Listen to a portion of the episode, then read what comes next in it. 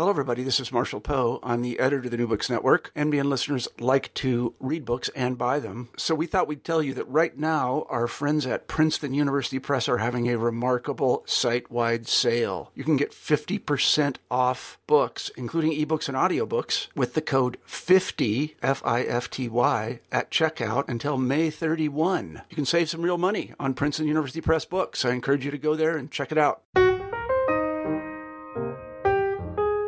Welcome to New Books and Biography. I'm Oline Eaton. Writing biography is a challenge, and so writing a dual biography is double that. Today I'm going to be talking with Jean Zimmerman about her new book entitled Love Fiercely, A Gilded Age Romance, which is a dual biography of Edith and Newton Stokes, a couple who were the Brangelina of their age. Hi, Jean. Thank you so much for joining us on New Books and Biography today. I wonder if you could just kick us off by telling us a little bit about yourself. Okay. Um, well, I um, I'm. Um, let me think.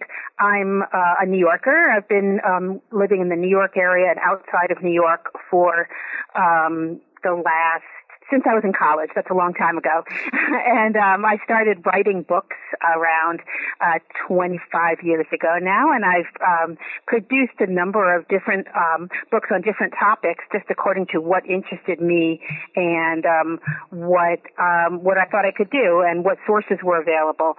So um, this is um, Love Fiercely is the most recent book that that I've come out with, and um, I think it was really fun to work on. It was a great project, and um, what else would you like to know? Let's just dive right into the book then. Um, okay. I wrote this question, but I realize it's like four questions, so feel free to tackle them however okay. you like. Um, okay. I think they are all kind of related.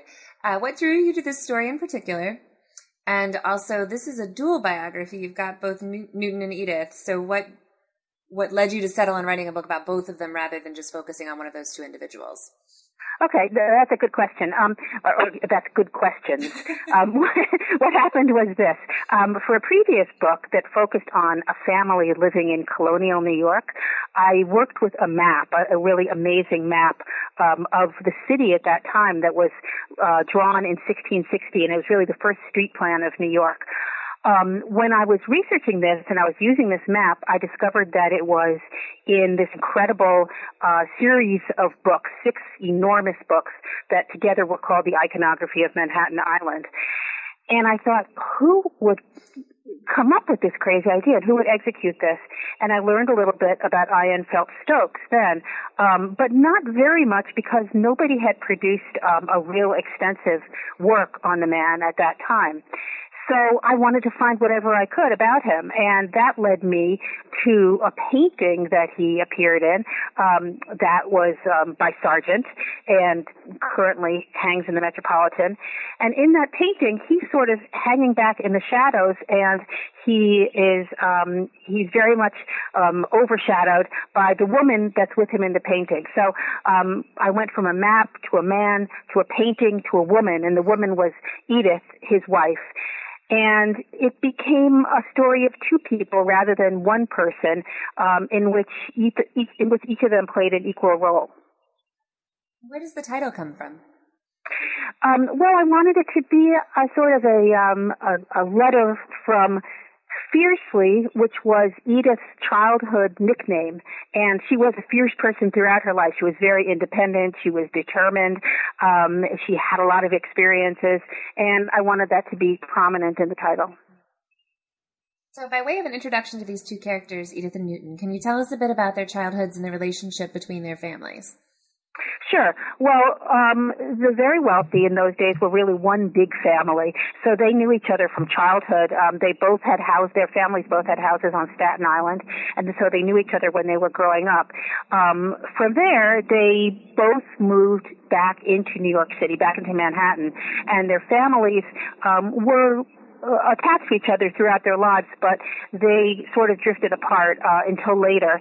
Um, they attended the same dancing schools. They they went to the same places. They would have attended the theater together and that kind of thing. But they weren't really involved uh, until um, when they were until they were in their mid twenties. And the Minturns fell on hard times um, around the time of Edith's coming out, right? That's right. At the time of her debut, um, they had a, the, the father had a setback, and it was very serious. And they didn't know whether or not the family would recover, um, and so it ended up with her instead of wearing silk for her debut, like all the other girls did, she had to wear cotton, and it was, um, you know, it was a formative experience for her. Uh, the family did recover and uh, uh, reattained their former wealth so it wasn't um, it wasn't a lifelong tragedy for her, but it did. I think that it did cause her to think about the state of wealth and the state of her wealth, um, and what could happen to people. Do you think that shaped her proclivity for um, philanthropy later on? Yeah, I think it probably did. I mean, she was, she, she and Newton both went through their lives both rich and reformers. And, you know, a number of people did that in those days, but they did it probably, um, more than some others. And she spent a lot of her life helping society in various uh, ways, whether it was through the University Settlement Society or the Kindergarten Association or um, being um, an advocate of women's rights at that time. So I think that probably her her early experience did shape her. So one of Edith's big claims to fame is that her image was used for Big Mary at the Chicago World's Fair in 1892.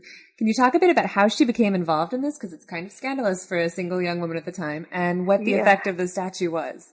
Yeah, absolutely. Um, well, she, um, Daniel Chester French had a studio in New York City at that time, and their circles would have uh, crossed in those days. And she, um, they, they both attended a a, um, a series of soirees at um, a, um, at an, uh, a shared acquaintances. Um, uh, house at that time, and um, so they would have known each other.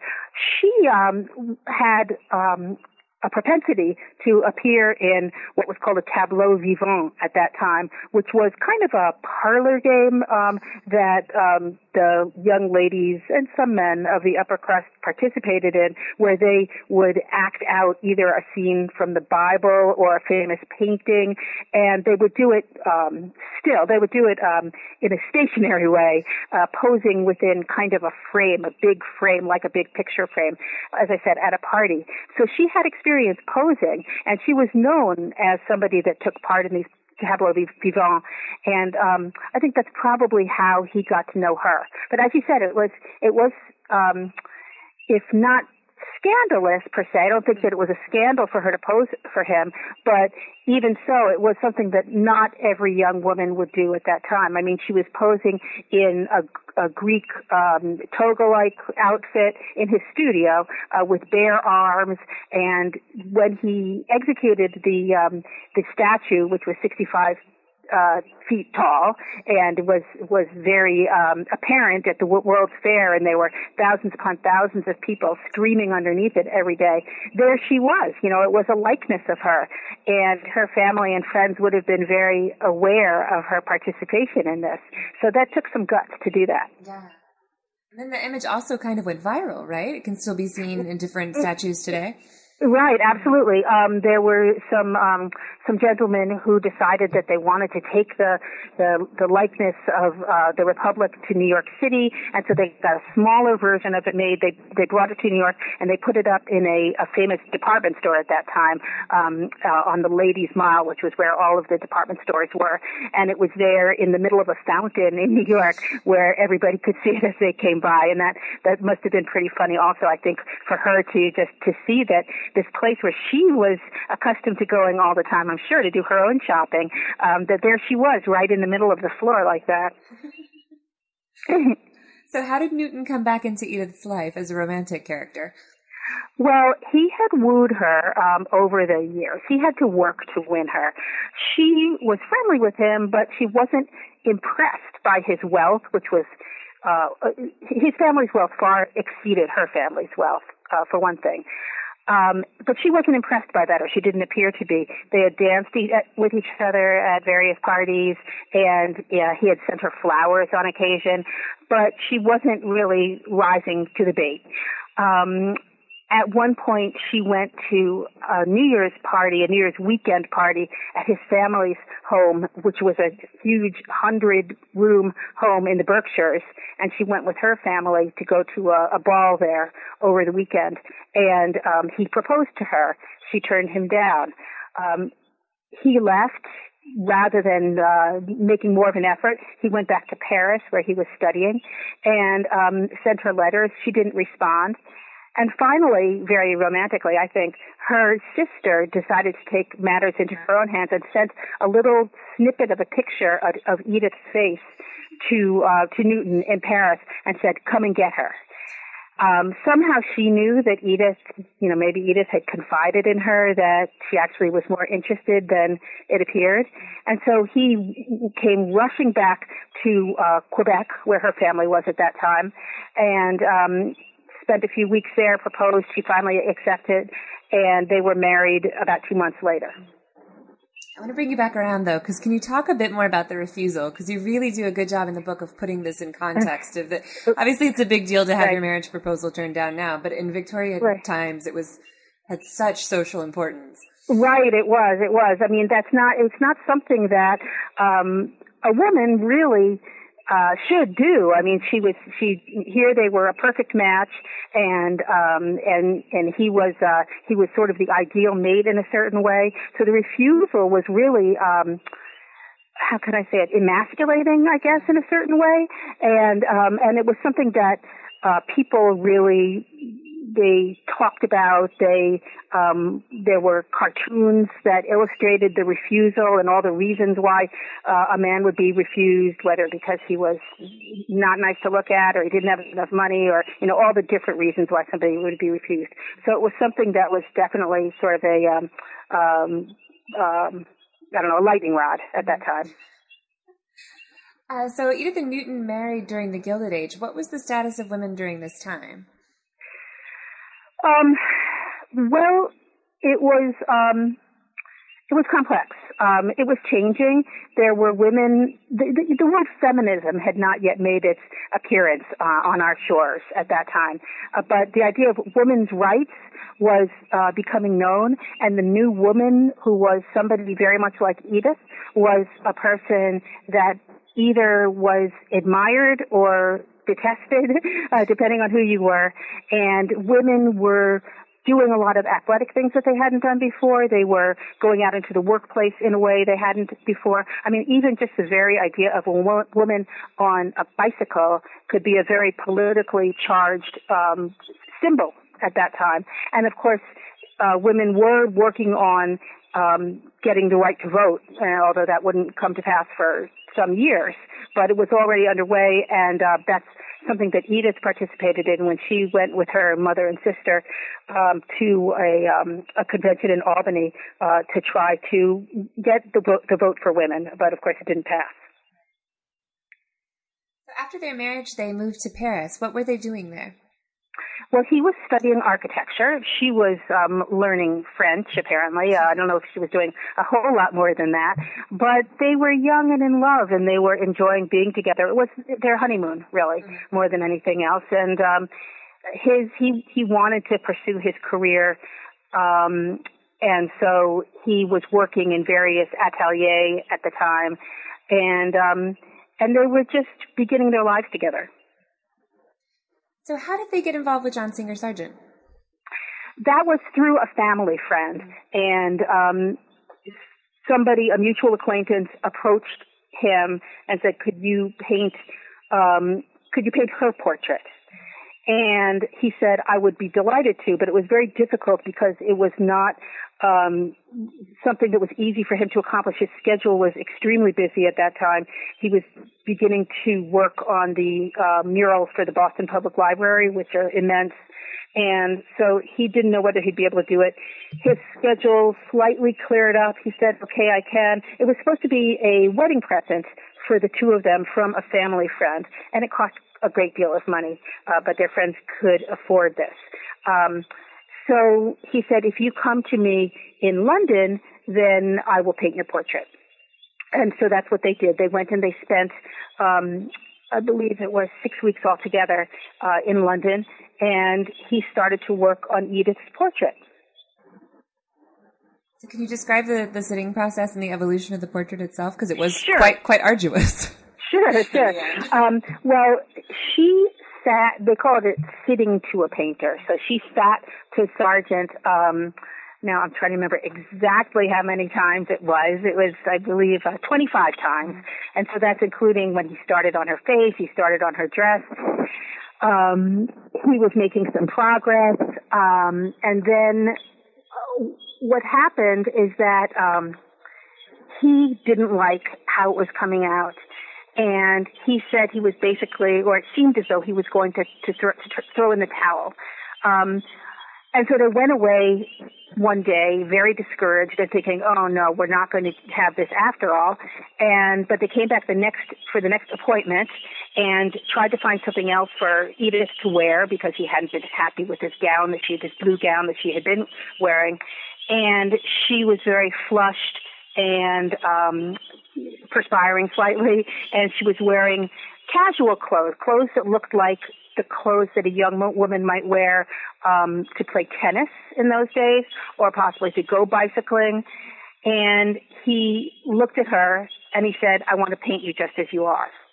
And so that's how she ended up looking so uh, casual, modern, strong, all the things that her portrait turned into. And not only that, but um, at one point, the they were supposed to have a greyhound dog that was going to be a um a prop for her to lean her hand on and the dog didn't materialize its owner had taken it out of town or something like that um and so Sargent decided to have Newton pose in the picture as well. And that's how he becomes uh, sort of a foil for her, somewhat in the shadows of that portrait. Uh, in the book, you mentioned that the portrait offered, quote, a new female paradigm. Um, and it's obviously a very stark contrast to Sargent's other portraits that he'd done before that. But how does right. it offer? Can you explain this a little bit?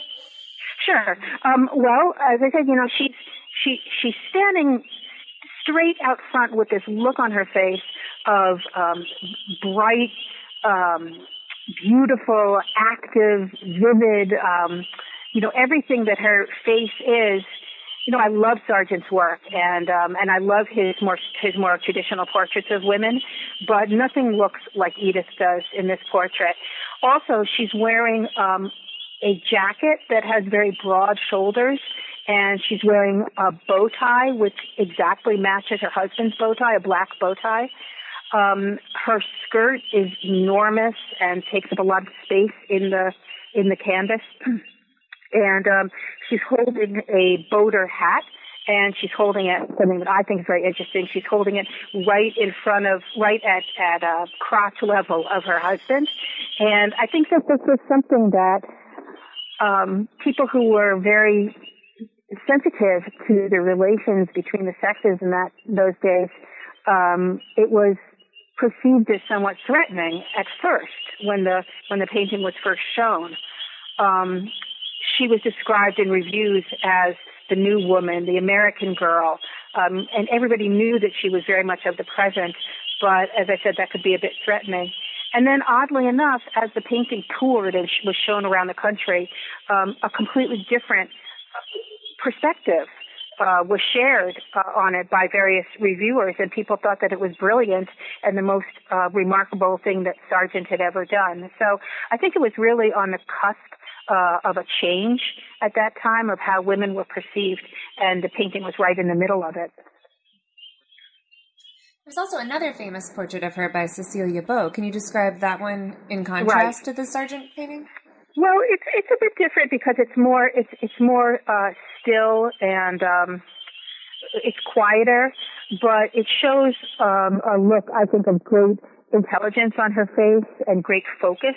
Um, she's holding a book uh, with her finger in it as though it's just marking the page, and she's about to go back to her reading. Um, and so it shows, it shows her beauty and it shows her her character, but she doesn't look like she's about to jump across the canvas with a uh, you know a, a tennis racket or anything like that. So it's different. I'm sorry, there was some sort of I think the phone was twisted or something. Can we go back and do that one again? Yeah, because... sure. Um, okay, so I was talking about the um, the Beaux portrait. Yeah, how is the um, Beaux portrait different? Yeah. Well, the Beaux portrait shows Edith um, in a quieter um, from a quieter perspective, and she has a look of intelligence and um, kind of self-assertion on her face. But she's very much in one place. She's not she's not moving. She's not athletic. She's not about to run across the room with a tennis racket or anything like that. She's got she's holding a book, and her finger is holding her place in the book, and so she's about to go back to it. So it shows kind of a different um, intellectual side of Edith. Um, but you know, it's it's equally um, uh, attractive, I think. She was often ill after their marriage, um, and yet she still managed to play an active role in social reforms, in particular right. in the development of kindergartens in the city, right? Right, she did. Mm-hmm. Um, you know, she worked when she could. She had a series of um, events, I guess, you know, with, with her heart. Um, she had high blood pressure throughout her life, and she had other members of her family that had the same problem, and other people had had strokes, and, you know, it was, it, it, it, it was difficult for her, and she had to go and take rest cures at various places, and people, you know, doctors, a lot of doctors were sort of quacks at that time, and they prescribed cures that um, you you really would not want to subject somebody to. But um, she uh, but she she did her best and she soldiered on and she she did uh, engage in this this this activity with the um, with the kindergarten association, which at that time was really quite radical. It was uh, kindergartens were not something as they are today that everybody assumes and that, are in every school. They were not in any school, and these people were were really reformers and wanted to um, wanted to uh, give children uh, a better shot from the very beginning, especially the children of immigrant uh, parents. So it was quite extraordinary work that she did. We've talked a lot about Edith, so let's focus on Newton a bit. Um, sure. It comes up more than once in Love Fiercely that Newton was quite a dandy and, and prone to paying almost obsessive attention to the, the details of his clothes. Um, right. I think he throughout the whole thing, he emerges as quite a quirky figure. Can you tell us a little bit about him? Sure. Um, well, you know, he, he, I think that that was an element of, of his character, that he was, he was a bit of a dandy from when he was a teenager on, and if you look at photographs of him when he was older, um, he has a, you know, a, a very pointed bearded, he's got hair that's severely pointed in the, sorry, severely parted in the middle, and um, that's not something that was that um, unusual in those days. But he he's very um, he's very unusual looking. Um, he was from the very beginning of his life. He was um, obsessed with various things, uh, whether it was inventions or collecting um, uh, motorcycles or cars or uh, boats or you know he could afford to collect quite a bit. You could imagine, um, but he was always um, uh, quite an intellectual. He um, he studied architecture. He wanted to be an architect, but in particular, he wanted to be an architect that would focus on reform and would focus on um, cleaning up tenements and producing new uh, new sanitary tenements. So he was a serious person, very serious, and um, he turned from one activity to another until he discovered really the love of his intellectual life, and that was the iconography of Manhattan Island. Which is obviously worthy of an interview all unto itself, but can you briefly tell us a bit about it, and in particular how it consumed his life and altered his relationship with Edith? Yeah, that is a big question. Um, well, um, the iconography of Manhattan Island uh, was a book. It was uh, originally going to be a small book, and he got the idea to produce it in uh, 1909.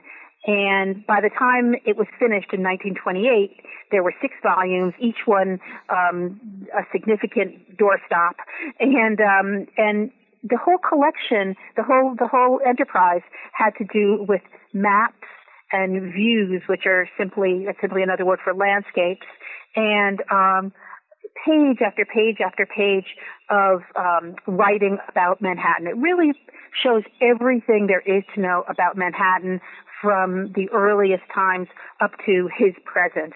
Um, there's never been anything like it, and there never will be anything like it. And it's been something that that researchers and um, writers have depended on um, since it was produced. And it, and yet it's something that is not as well known as it could be because it's hard to find. You don't really find it unless you're in a research library. Nobody owns this thing, although I have a copy of it, but very few people have it in their own home. And how did his work on that for all those years? How did that affect his, his relationship with Edith?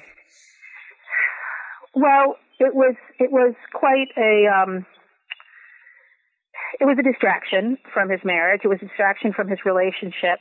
He got more and more absorbed in this project, more and more obsessed with collecting. Um, he spent, I think, probably almost every waking minute in his uh, study, uh, which for a long time was in the, uh, the New York Public Library. He had an office there.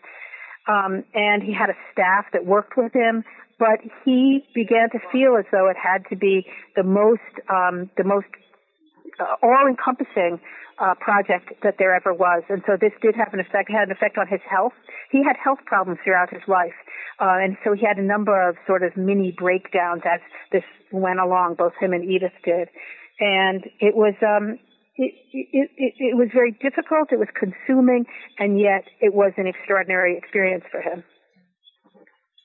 I also want to touch upon, and he brought the, the Tudor mansion over from Ipswich right. to America, which was an extremely funny and whimsical story. Right. Okay. Well, he and Edith decided that they they they had a a, a farm in Greenwich. It was a kind of a weekend farm, and um, they were thinking about remodeling their farm, and they came across a picture of a mag in a magazine of uh, an old Tudor um, farmhouse uh, in um, in uh, Suffolk in uh, in England, and it was called High Low, and they decided they just had to have this uh, this this house um, on their own property, and so they had it shipped to the piers at Greenwich.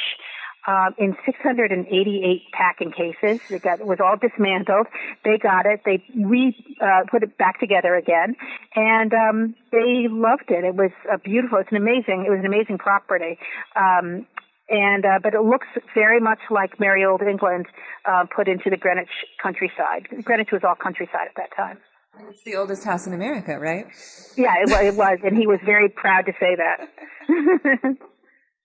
well, thank you so much for talking to us today about Love Fiercely. I know it's a dreadful question to ask an author when their book's only just come out, but do you have any idea what you'll be writing next?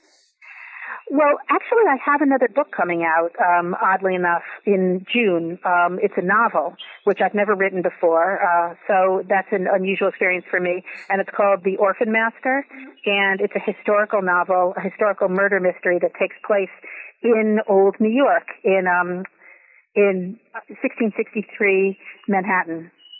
So that that's coming out soon. Were you able to use some of your research from this? Yes, absolutely, Great. absolutely. From from from the from from the um, the iconography mm-hmm. and also from a previous book. Yeah, I was able to use it all. I was really happy about that. Brilliant. Yeah. Well, thank you so much. Okay, thank you. Bye bye. I've been talking today with Jean Zimmerman about her new book entitled Love Fiercely, a Gilded Age Romance.